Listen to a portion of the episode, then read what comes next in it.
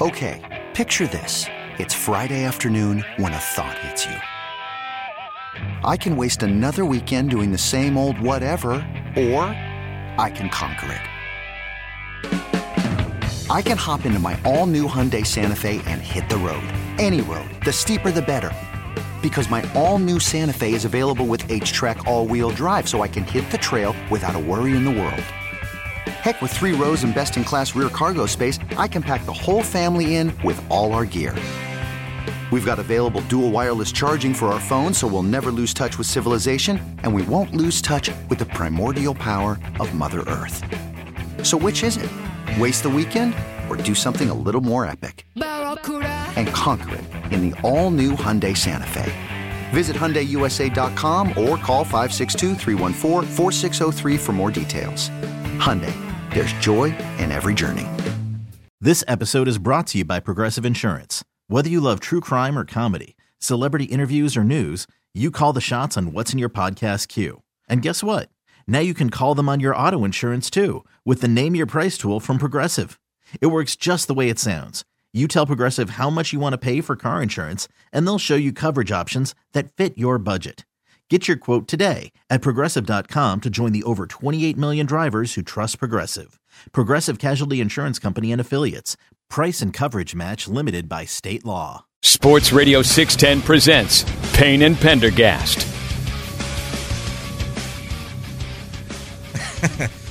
Seven 7:00, it's Sports Radio 610. Good morning, everybody. Oh, my goodness. B Scott bringing it today. Sean Bajani with you in for Payne and Pendergast. Glad to be with you. If you'd like to be a part of the show, 713-572-4610. You can hit us up via the trailer wheel and frame text line. And my main man, who I feel like I've not heard from personally in, like, I don't know, 3 years, Ocho Texto. Does he even go by Ocho Texto anymore? He just signed to Ocho. Yeah, it's just Ocho now. Hit us up. But he texts literally every day. So he's still around? Dude, we've done shows and Ocho's texted into the show. I can't remember, man. I guess we're in here infrequent enough to where you don't remember, but okay, well, Ocho is one of our most loyal texters. I knew that. He's been around for, at least 20 years, maybe more, but sometimes my, text login doesn't work, but I feel like the last year or so it's done pretty well. When we come in here, if I can't rely on anybody else to interact with the show or text with the show, I can rely on Ocho to be engaged. Ocho's there, yeah. Ocho and Irwin.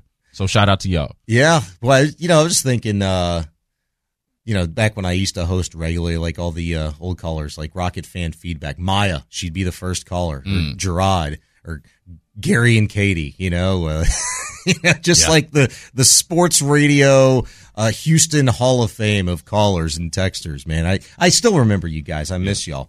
I hope they up this morning. Oh, I'm sure they are.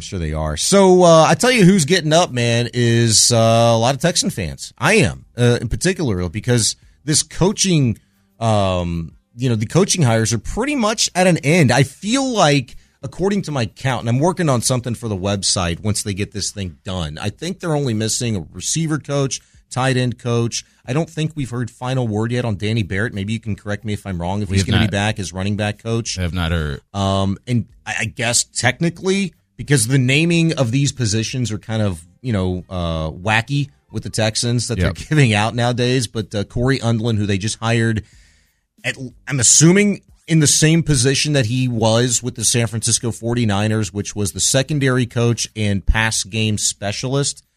They already have Steven Adegoke as their safeties coach, so I'm assuming that Unlin's going to take over the corners and retain those other two positions, so to speak. Yeah, there is a subtle difference, I think, and I think I'm right on this, but it goes from specialist with the 49ers, defensive passing game specialist with the 49ers, to defensive passing game coordinator with the Texans. Now, what's the distinction? What's the difference? I don't know. But it's two different words, and you got to figure that to poach somebody from – and it may very well be that his contract was up, but you got to figure to get somebody to go from over there to over here.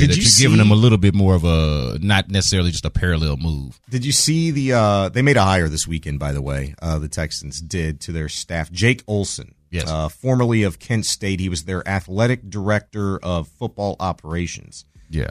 They hired Shane Day as well. I don't know if that was already. Oh, Shane Day? Did they? Yeah, from also from the 49ers. He's going to be like a senior offensive assistant. So they're going to have a bunch of dudes. Hold on. I did not know that. So his title is senior offensive assistant. I pulled up various stories, right? I think maybe 3 or 4 stories to find out what the position that Jake Olson was hired at. One of the ones, it was the assistant to the senior assistant on offense, I think. So he's an assistant to the assistant. These are just like, come on, man. Like, stop it right now. Yeah. Stop it. Like, I want to be an assistant to the assistant. Yeah. To the assistant. It's going to be an interesting press conference and time whenever they do finally fully announce and explain what do these dudes do. Because I'm going to be honest with you, Sean, as we get into this, once they hired the defensive coordinator, Matt Burke, the offensive coordinator, Bobby Slowik, and then, retaining Frank Ross. Well, obviously retaining Frank Ross. I thought that was the easiest decision to make. So that was a no-brainer. But then the Corey Undlin hire as the defensive pass game coordinator / secondary defensive backs coach, whatever exactly it is. Yeah. Like, I was really interested in that hire because I think that the development of Derek Stingley Jr. and Jalen Petrie are going to be really important for this team. Those are guys that we see have a ton of potential, and Derek Stingley specifically, and even Jalen Petrie to a degree, but Derek Stingley more specifically. These guys were miscast last year, and you could argue were not necessarily put in the best position and still played relatively well, fairly well for rookies. And so you'd like to think, okay, they've got a new staff coming in here, and they have to be mindful of how are they going to best use these guys. Even DeMeco Ryans himself in his introductory press conference spoke on that as like, hey, we're going to be putting these guys in a position to succeed. You know, I think these guys are special and all of that. But so the Corey Undlin hire mattered to me because it matters to me how specifically they're going to work on developing these 2 young players that I think are really good. But after that, I did not really allow – like, I was going to wait to hear from you, Sean, honestly, and not get too caught up in the minutia of all of the staff hires because it can get a little bit monotonous and confusing, especially when the titles don't match what they used to be before. Yeah, exactly. So I'm just trying to pinpoint exactly what the entire coaching roster is exactly, but more specifically these coordinators. Are you talking about, you know, how the titles don't match, you know, what these guys are going to be doing? Bobby Slowik was part of a feature article in the Houston Chronicle here recently. And really good read. I'm glad you found this. Had a chance to take a look at that this morning. The guy has an incredible background. Yes. I'm going to let you set this up for the people, but just keep in mind, like, in football and just really in sport, B Scott, it is important to note that, like, what is required of people, what you used to do, like, brings extreme value to coaching, life experiences. We hear that all the time, but I'm not so sure about this one. Yeah. This was so interesting to me. Yeah. And so I'm the guy that is cautious of assuming that the ultra smart, like outside of football smart guy is going to just automatically translate into being football smart. Mm-hmm. And because this guy is brilliant in the classroom, and I'm talking about like the academic classroom, not just the you know, the position group meeting room or like, you know what I mean, as a coach or as a football mind, but just overall smart guy, thinking automatically that that's going to translate into football brilliance. But this guy seems to have the resume of someone who is just flat out an intelligent, highly intelligent guy. Yeah. So much to the point that I suggested even that he might be overqualified, not just for offensive coordinator, but for like just the coaching profession in general. Yeah. Like, why are you coaching football? Yeah. Yeah. Like, why exactly? Now, so this is twofold here. He's a guy that studied biomedical engineering. So he's got a biomedical engineering degree. Okay. But it's also the son of a coach who's been around coaching literally his entire life. Mm-hmm. So he's got really the best of both worlds in terms of intel, like of just being, the classroom guy, the biomedical engineer potentially, if that was the route he wanted to go, but also the coach's son who just couldn't get away from the game. And the way that this feature kind of plays out with Jonathan Alexander in the Houston Chronicle is that, you know, Bobby Slowik, son of a coach, son of an NFL coach, and Bob Slowik, who coached with the Packers and with the Broncos and different places, he grew up, already designing plays as an elementary kid. Like there are stories of him leaving notes on his dad's nightstand or wherever Dad, exactly. Try this play with play designs as an elementary kid. Now that doesn't mean that the play designs were good or elaborate or anything that they should be using with the Texans or anything like that. No, but you saw the wheels spinning. Yeah, and that's the point that I'm getting at. Yeah. You see the wheels spinning very early on for this guy. Now he grows up a little bit and wasn't necessarily thinking about coaching until who's the person that kind of gave him the kick in the tail to go do it. It's Mike Shanahan himself. So when we talk about pulling from the Shanahan tree, we're not just talking about guys, or specifically here with Bobby Slowik, we're not just talking about a guy who coached with Mike Shanahan or has been around the Shanahans or has sniffed the air of the Shanahans and McVays. But has been endorsed by the Shanahans. Like, you know, one of the great offensive innovators in the game. When they think, hey, you know what, kid? You got a career in this. Yeah. You're pretty darn good at it. And then you go work for the son, you know, Kyle Shanahan and flourish. Yeah, it's a really good deal. Yeah. Very cool background, awesome story. And when I saw it, I initially thought of a guy that I'm working with right now in coaching. I do coaching on the side still, you know, some little kids. And the guy that's heading this program up, I don't know why he's doing this, but he 5 years ago, he stopped his job making a bleep ton of money as a mechanical engineer working for some oil and gas company. And I'm like, dude, what are you doing? Like, you know, working with kids is fun, but it can be absolutely nerve-wracking sometimes, you know, trying to get these kiddos to just even sit down and pay attention and listen to direction and stuff. But as a mechanical engineer, I'm thinking like, dude, I don't know if I would have made that move. As much as I enjoy coaching, as much as I enjoy sports radio, and this has been my life for half of it, maybe even more than half of it, really.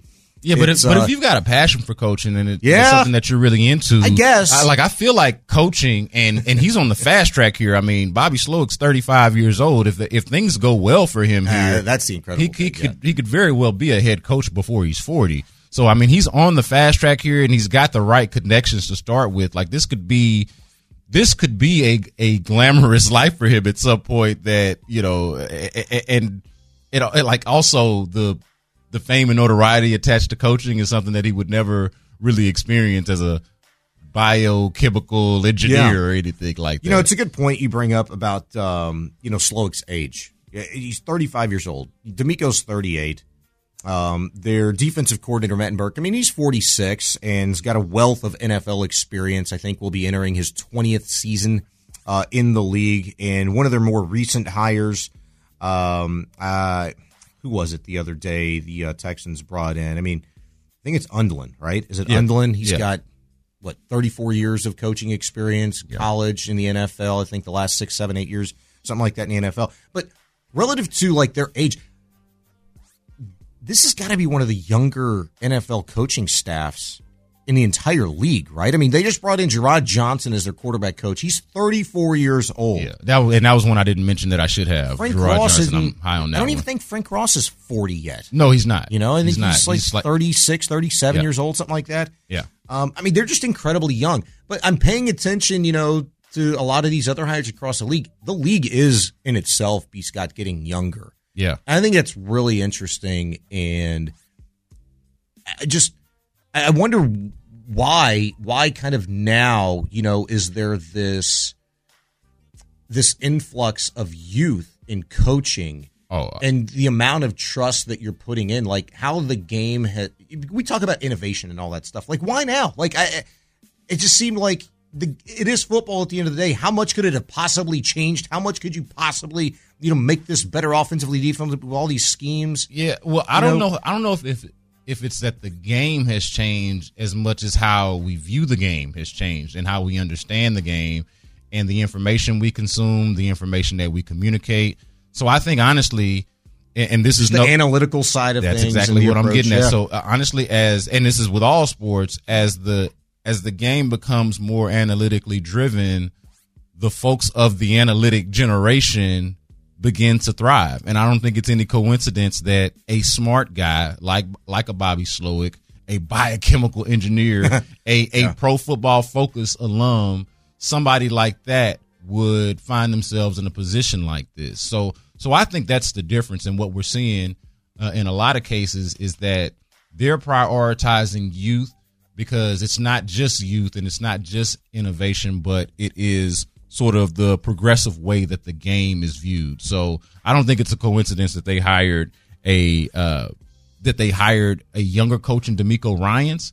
You know, that's one of the things I wanted to ask him about and that we just didn't get around to. But I was curious, what did he think about how close, not just the fact that he's a former player and played excellently in the league, but his proximity to his playing days. Mm-hmm. The fact that he's not just a former player, but he played not that long ago and just still has a beat on the league that he played in and how the league changed over those years and how it's changed just since he's been gone. Like, DeMeco Ryans is somebody that was drafted in 2006, has gotten a chance to get a firsthand look and be a part of the evolution of football.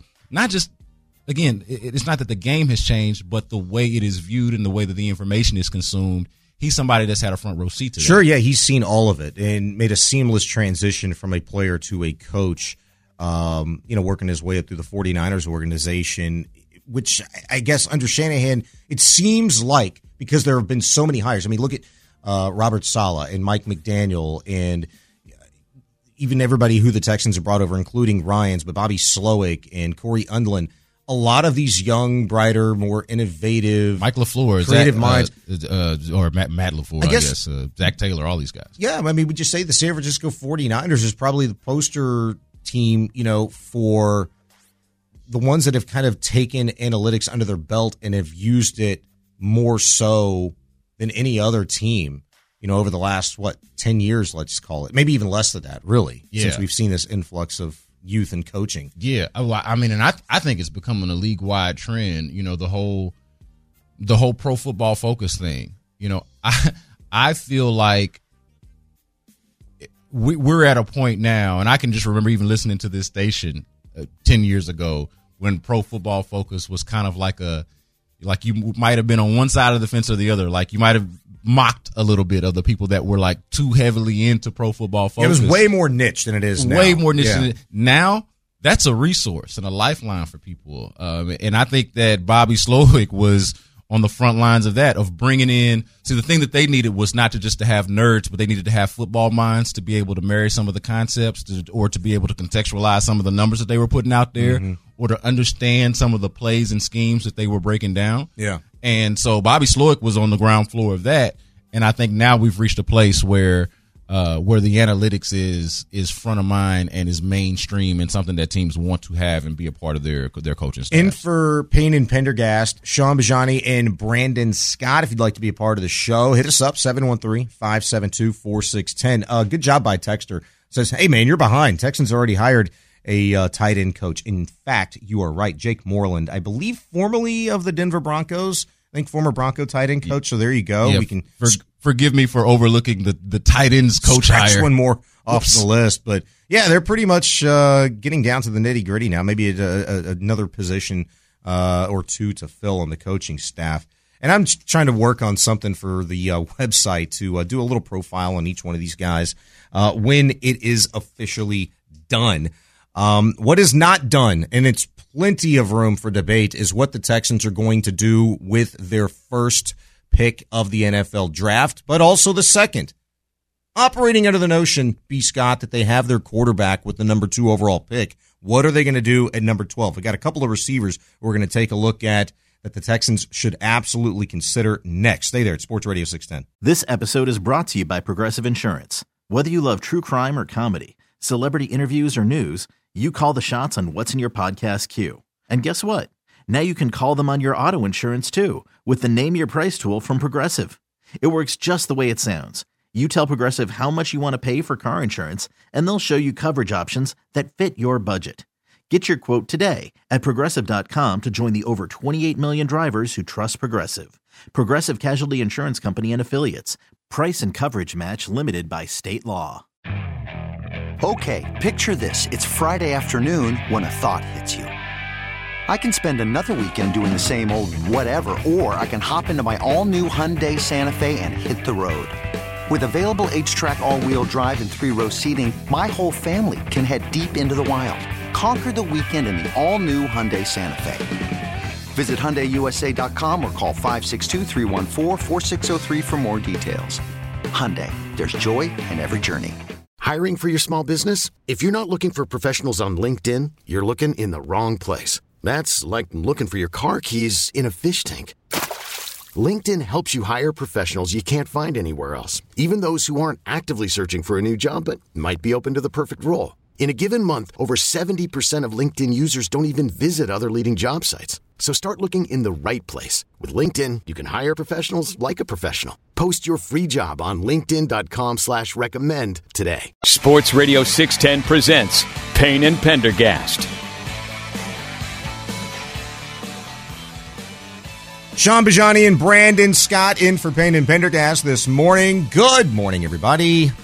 713-572-4610 if you'd like to get in to the Trailer Wheel and Frame text line. A lot of you hitting us up this morning, ready to talk some ball, and so we'll kind of keep that going. A lot of football to discuss as we head into the draft conversation. You know, it's like this every year, but it's even more exciting when you've got not just one, but two first-round picks to discuss. And so operating underneath the hypothetical that the Texans will have their quarterback cinched up with the number 2 overall pick, we're taking a look at some guys that they should consider for the number 12 overall selection in the draft. And we kind of did this by position groups. We hit a receiver, Quentin Johnson, out of TCU. The first hour. We'll do this every 23 mark of every hour this morning on the show. So we'll get to a couple other receivers here, B Scott. And just looking through this list, you know, of like top tier candidates, receivers that should go in the first round, I personally don't think it's that deep.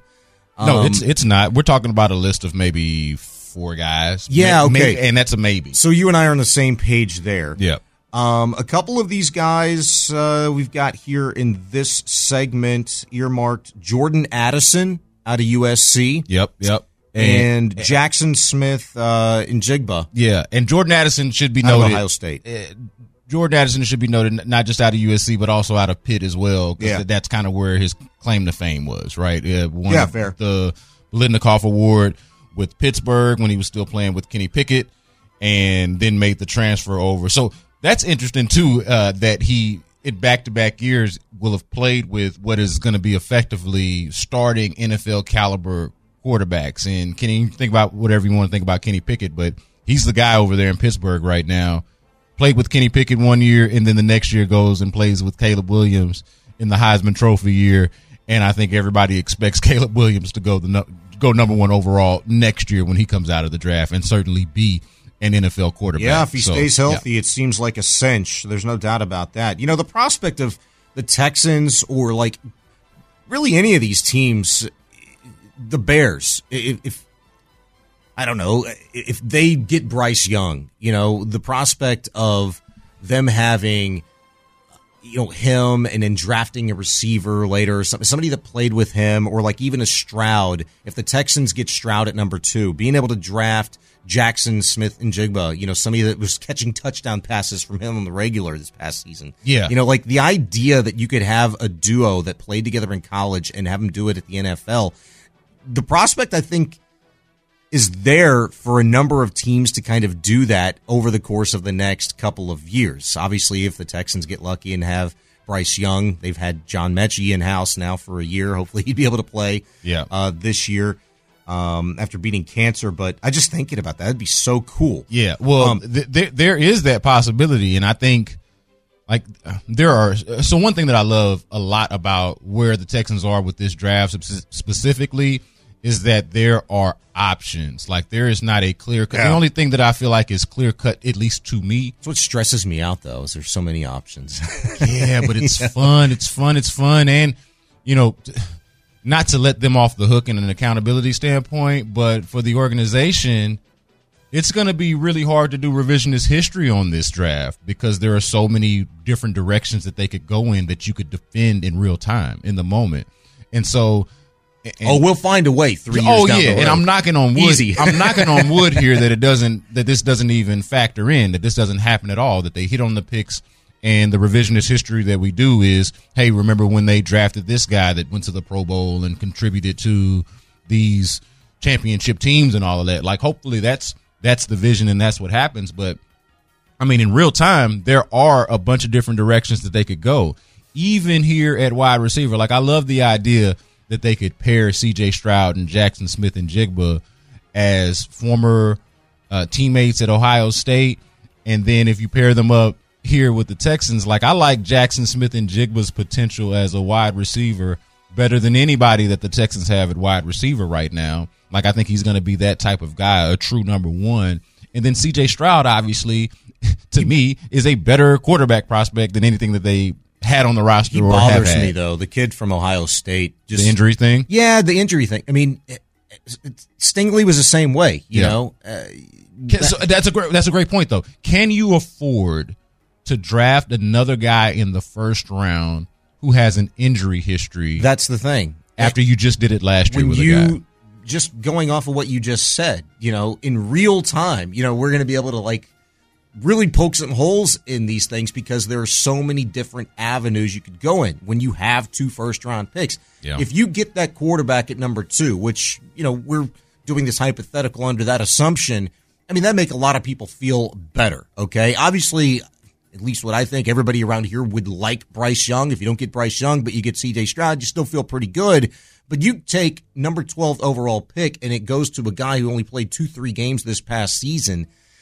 That just kind of, I'm not going to say deflating totally, but I mean, it's kind of like, come on, you could have done so much more. Yeah, the thing about it that works for me, and it worked for me with Derek Stingley as well, and maybe I fell into this trap, but I still feel like Derek Stingley is going to be a really good player.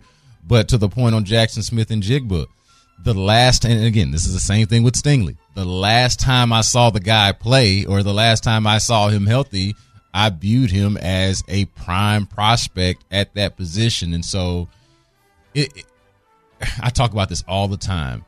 A lot of this comes down to your appetite for risk. And it sounds like right now, Sean, you don't have a high appetite for it. And I don't blame you because of how important these picks are. Like, I'm not criticizing you for it. I don't blame you. These picks are super important. But what is your appetite for risk? Even Nick Caserio talked about this last year leading up to the draft. Like, might we look at a player who won't play for us next year? Like, he said that. Now, I don't think he meant it being what it turned out to be, like with, you know, obviously with John Mechie coming down with leukemia. I don't think that was not at all what he meant. I think that was a different. It was about his injury, because he got injured in the SEC championship game. Yeah, but just that line of thinking, is the organization was in a different state at that point in time. You know what I'm saying? Yeah, certainly.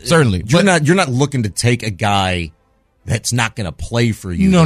I just use that as an example. And what is your appetite for risk in a given year? It should change from year to year.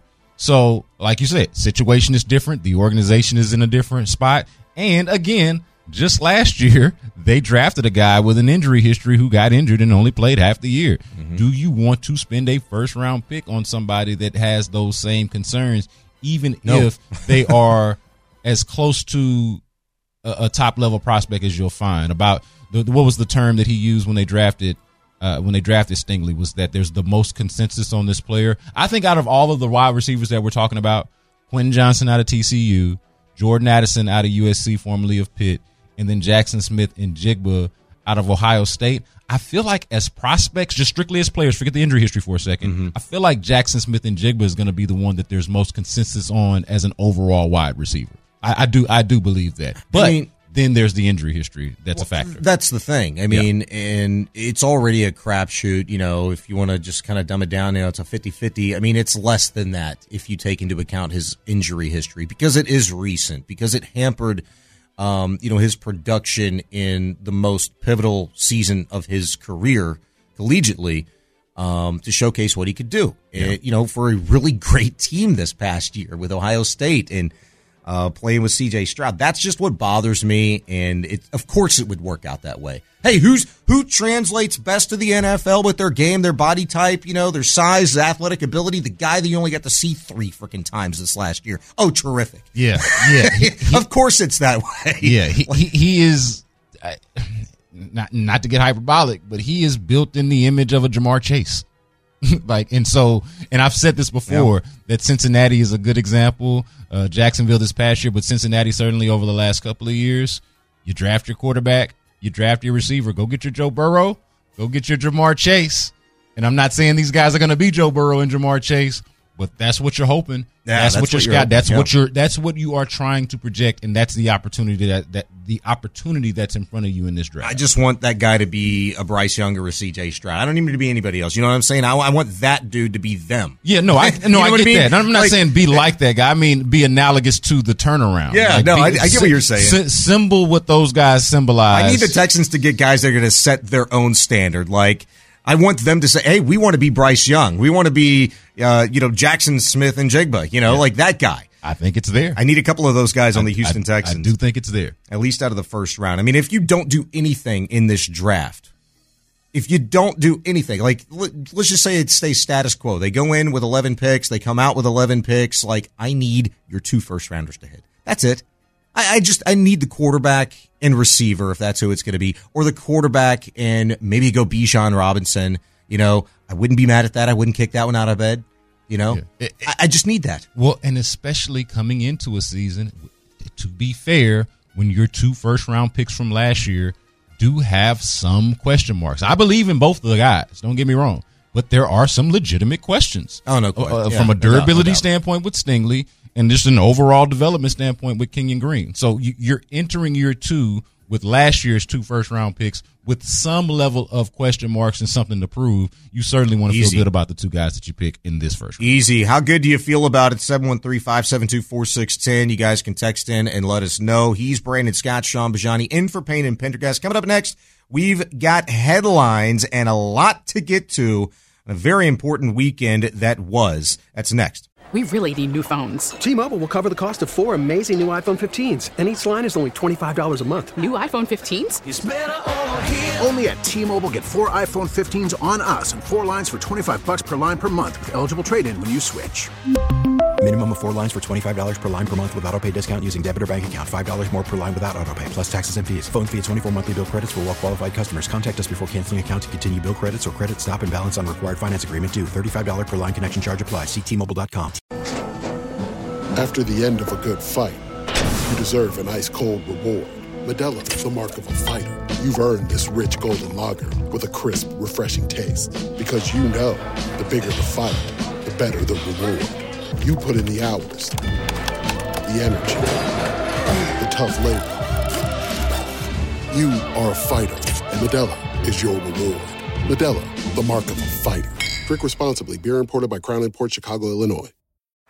Baseball is in full swing. NBA playoffs are heating up, and your NFL team is gearing up for training camp. Listen to the latest on the teams you love here on the Odyssey app. The biggest sports radio stations in the country, providing unrivaled local coverage of their teams, all in one place. Exclusive interviews with players, coaches, and team executives, streaming live and always available on demand. Stay in the know with your favorite teams right here on the Odyssey app. Live from the Twin Peaks studios, Sports Radio 610 presents Payne and Pendergast. All right, in for Payne and Pendergast, I'm Sean Bajani. He's Brandon Scott. I can't wait to get to our 8 o'clock segment. Make sure you're here listening for that, because I could just tell, B Scott, you and I are going to be on 2 different wavelengths here in about 18 minutes when we talk about the Kansas City Chiefs and their behavior at the parade, and what kind of reaction that sparked from not just Kansas City Chief fans, but really fans from all over. So look out for that. We'll get into that at 8 o'clock. But it's entertaining stuff either way, no matter what side of the ledger that you fall on. So and my mind this weekend, as I'm poring over all the video and reading the articles and some of the letters that Chief fans were sending in. that made their way to the local newspaper. It was at the Kansas City Star, I believe. Yeah.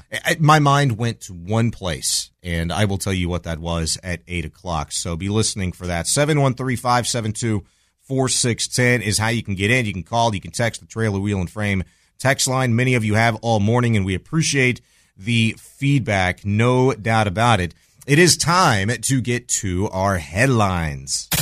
Payne and Pendergast with today's headlines, brought to you by BaywayJeep.com. All right, I'm going to start with this one. Tiger Woods played an entire tournament of golf for the first time in almost a year this weekend. What? He still that was does pretty that? Cool. Yeah, he still does that. And, you know, it was probably the worst weekend to do it because there was so much other stuff going on, not just here locally, but, you know, nationally too. It was XFL opening weekend, which we'll get to here momentarily. Spring training is starting. You're fresh off the Super Bowl parade. I mean, there was just a lot of stuff. The Daytona 500, which lasted like 6 hours yesterday. Yeah. I feel like if Tiger doesn't have a bum leg and is more of a viable golfer at this point, though, that he would have taken the headline over that, or he would have been more of a story for golf reasons if his body hadn't failed him. I think we're at the point though, and I think we've been there, B Scott, where he's just not that guy anymore. I'm not talking about the player. I'm talking about the guy that's going to command the headline because he's not that player anymore. I mean, the real story from this tournament was the performance from Jon Rahm, who ended up winning the Genesis Open at the Riviera, a place that Woods hasn't ever won in what I believe is 12 tries. Rahm was the real story, though. Had some incredible putts, a 45-footer in the round yesterday, but just the finishes. Top 10 finishes in 10 consecutive starts. That's phenomenal. He, again, is the world number one, I believe, for the 44th week of his career, which is almost top 10. You're talking about guys like Nick Price and Tiger, who I don't think will ever be topped, who is there for hundreds of weeks in a row. Yeah, but see, what's interesting to me about that is, like, you say that is the biggest story from it, but somehow, like, I didn't know that until I looked at the show notes before we came in here and saw that, so you were the one that informed me about what Jon Rahm did. I just wasn't following this over the weekend, but what I would say inundated with at the beginning of this tournament was Tiger Woods' supposedly tasteless joke handing somebody a tampon pad in between holes. Yeah, was that Thursday? Was it Thursday with Justin Thomas's opening round? And that was like the thing that I heard about. First of all, I thought that was ridiculous. I thought that was weird. I thought that was a weird joke. But then also I was like, uh-oh, here comes the way society works now. Is like, if you do a thing that is questionable, I mean, if you're somebody as famous as Tiger Woods, they're going to lean in to the offensive nature. And people leaned in all the way. Oh, I mean, my God. Yeah, it got serious. I'm driving around last week, and I heard guys doing segments on that on this station, and I'm like, wait, what is going on? Yeah. I'm like, please don't get to the point to where, like, Tiger has to apologize. And then sure enough, I guess it was Friday or Saturday, whatever, he apologized. However, did it in a very...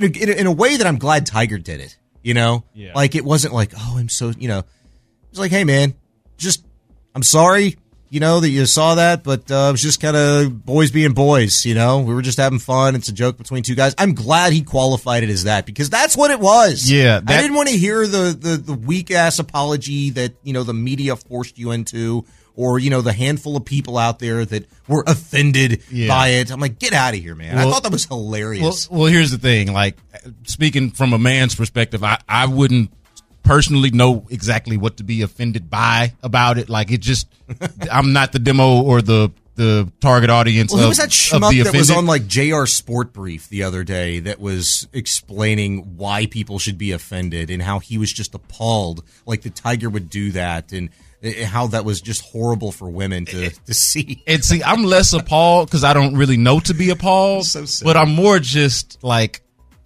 unimpressed by the sophomoric humor of Tiger Woods. Like, to me... You're impressed or unimpressed? Unimpressed. Really? Yeah, because if you're Tiger Woods... Like, to me, maybe I can appreciate some sophomoric humor, but at the same time, I'm expecting, like, the biggest golfer in the world, one of the biggest sports figures in the world, to sort of be above a joke like that in a moment like that, to not even subject himself to such scrutiny and criticism. Like, what are you doing? Like, here's the thing. It's like sophomoric humor. You ain't no sophomore at this point. Fair. You know what I mean? You're closer to 50 than you are to 15. Do you think Tiger Woods pulls that same – I don't know. I think he pulled it off, even though he had to apologize. It was like, whatever. Tiger's almost that – he is at the point, I think, within golf in his career. He's like the old man that can say whatever he wants, do whatever he wants, and not really suffer any repercussion for it, you know? Like, oh, no. You know what I mean? I feel like he's at that point in golf where it's like he's already been great. He's done that. I mean, his time has passed, and now he's just kind of hanging on, having fun, enjoying competition and stuff. Do you think he's able to do the same thing 15 years ago when he's at the top of his game and he's the number one and the biggest headline in all of sports every single weekend? Yeah, I think 15 years ago it goes over differently because we've got a different social and political climate. Like, I just don't think that we talk like... Yeah, but like no social media and all that stuff? Yeah, like, well, even with social media, we just didn't talk like this. Yeah. You know what I mean? Where everything that is... Everything matters. Well, yeah, and, you know, when you try to be funny, like, funny and appropriate are never going to align perfectly. Sometimes they will, sometimes they won't, but... What's funny and what's appropriate are not necessarily the same thing. And I feel like we had a better understanding for that in the past than we do now. Yeah. And it feels like we hold what is clearly a joke or what is clearly done in jest, we hold it to the same standard of like what is decent and okay in a normal context. It's like, hey, I'm just joking. And it's like, hey, but that joke isn't okay. What jokes are okay anymore? You know what I mean? That's kind of the feel. Like, I would hate to be a comedian today because I don't know how funny I would be. You know, because a lot of the things that I find funny, comedians large part get a pass though. Yeah, but that's what I'm saying though. A lot of the things that I find funny are just things that you cannot say out loud these days, unless you're on a stage and you got them bright lights, baby, and you are a professional. Yep. Exactly. So yeah. All right. The XFL debuted this weekend. I didn't watch. I have to be honest with you. While the Roughnecks were playing at TDECU, I was doing a baseball game just down the road at U of H. But the Roughnecks ended up winning their opener over the Orlando Guardians 33-12. But The Rock was in attendance for that. But he had a fire speech that made its rounds on social media when he took the festivities in San Antonio for the inaugural kickoff of the XFL. Take a listen. When they told you that the dream was over, but here's the truth, your dream is just beginning. Because what you're going to do, you're going to come out on this field and you're going to line up and you're going to show the world what it's like to be truly hungry with that chip on your shoulder. I know, because I got that same chip. And we're here because the X of the XFL represents the intersection of dreams and opportunity. You bring the dreams. We brought the opportunity. Now let's get to the game that we all love and why we're here today. So I say this to all the players, to all the coaches, and most of all, to all the fans. We say this with great gratitude and humility and an insane level of excitement. I declare these words as we kick off our season. XFL, let's ball out, baby! I like the speech, but I really thought when I saw that initially, I was ready. Can you smell what The Rock is cooking? I was expecting that. He needed that. He needed to do that. I was expecting that. That would have put it over the top. At any moment during that speech, I was expecting a, if you smell, or a jabroni, or a, it doesn't matter what happened in your past or what your background is in football or what your previous story is or something like that. When he tilted his head back and he put the mic up, yeah. I really thought that was going to happen. And I was like, let's ball out, baby. Like, all right, whatever. It was still a badass speech, though. Yeah. Right? I feel like this is a thing that The Rock does, though, now. It's like motivational speeches or introductions. It's just a coincidence. I just happened to be watching Mo, so it's a Palestinian comedian named Mohammed Amer. Oh, is that the documentary on Houston? Yeah, so it's not a documentary. It's basically a comedy. It's just a short short Netflix show that he did. Yeah. And then there's kind of a what feels like a coinciding comedy special that he did at White Oak Music Hall. And I want to say this was now maybe a year or two ago. But it's like a showcase of Houston, isn't it? Yeah, 100%. It's Bun B. Bun B appears as, I don't know if I'm spoiling this for people, but Bun B appears in it. Paul Wall appears in it. Mo himself is from A-Leaf. And so there's a lot of A-Leaf, feel to it, and a lot of that. Dreams, the strip club, is heavily featured in it, and so it is very uniquely Houston. But then I'm watching his. So after I finish the actual series on Netflix, I watch his comedy special, and just to bring it back to The Rock. The Rock introduces him in like a recorded video on the big screen at the White Oak Music Hall. He's got The Rock doing his intro. Which seems super random. And, you got The Rock in there shouting out A-Leaf, calling it the SWAT. Nice.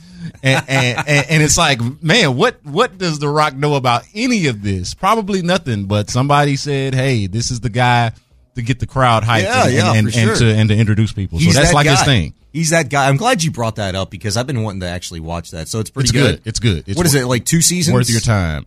I only watched the one. I have to go back and look if there's a second season. I mean, it may just be the one. It might be a second one, but I got through the one season throughout the day on Friday or Saturday, one of those. Yeah, I know they hit the publicity pretty hard whenever that came out, and I was, really interested in it, and it's just one of those things you kind of forget. I mean, there's a billion different things on Netflix that you check out.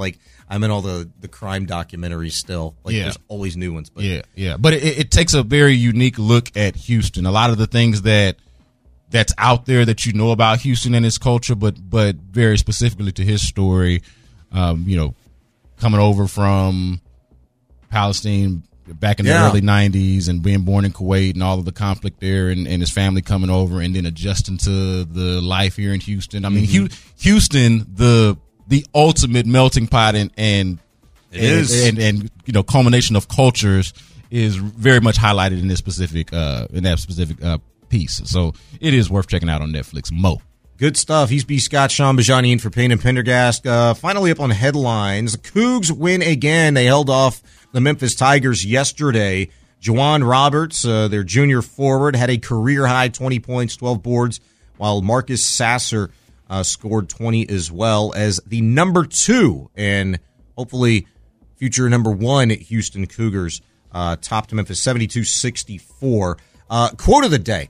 Kelvin Sampson, by the way, for what it's worth, I think probably the best and my favorite quote in the entire city. Probably a close second is Dusty Baker, just because, Dusty's hilarious. But in terms of, substance, I think you listen very closely when Kelvin Sampson talks. I mean, he's not going to beat around the bush. He's going to tell you like it is. He's going to give you some substance. There's a story and whatever he says all the time. But the quote of the day yesterday was from Memphis head coach Penny Hardaway, who after the game, when asked about him losing to the Cougars in the fashion that they did, it was Cougs pretty much led wire to wire yesterday, said, quote, "I'm encouraged because that team is going to be number one in the nation tomorrow," end quote from Hardaway after the game. Cougs have been number one in the nation twice this regular season. Hopefully they can get that number one spot again this week with only 4 games remaining and really only one more test during the regular season before the conference tournament starts here in just a few weeks. It is against Memphis again.